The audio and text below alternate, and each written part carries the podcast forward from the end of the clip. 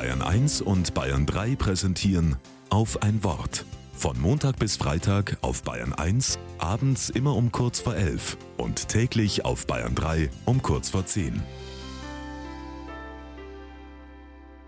Mit Clemens Geiger.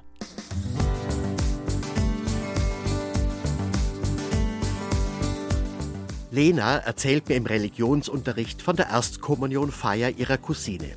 Sie sagt, da hat der Pfarrer am Schluss zwei ganz tolle Witze erzählt und alle haben gelacht.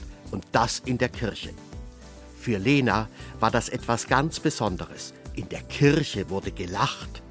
Für sie ist die Kirche ein Raum, in dem man still zu sein hat, ein Ort, wo es ernst zugeht. Kirche und Lachen, da geht es vielen wie Lena. Das passt eigentlich so gar nicht zusammen. Derzeit gibt es viele Meldungen über Geschehnisse in der Kirche, wo einem wirklich das Lachen vergehen kann. Nicht nur Missbrauchsfälle, auch die Haltung mancher Kirchenmänner in verantwortungsvollen Positionen, was Reformen anbelangt. Die Meldungen darüber verbreiten eher eine düstere Stimmung. Heute ist in der katholischen Kirche der Gedenktag an den heiligen Philipp Neri. Er lebte im 16. Jahrhundert in Italien. Er wird als ein Mann beschrieben, der viel betete, angesehen war für seine Nächstenliebe.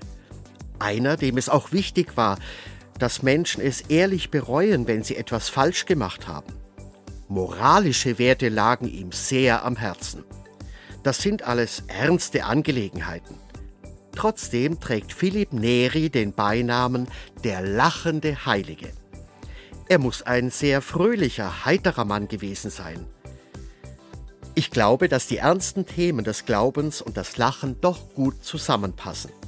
Schließlich feiern Christen einen Gott, der immer bei ihnen ist und für die Menschen ein Leben nach dem Tod bereitet hat.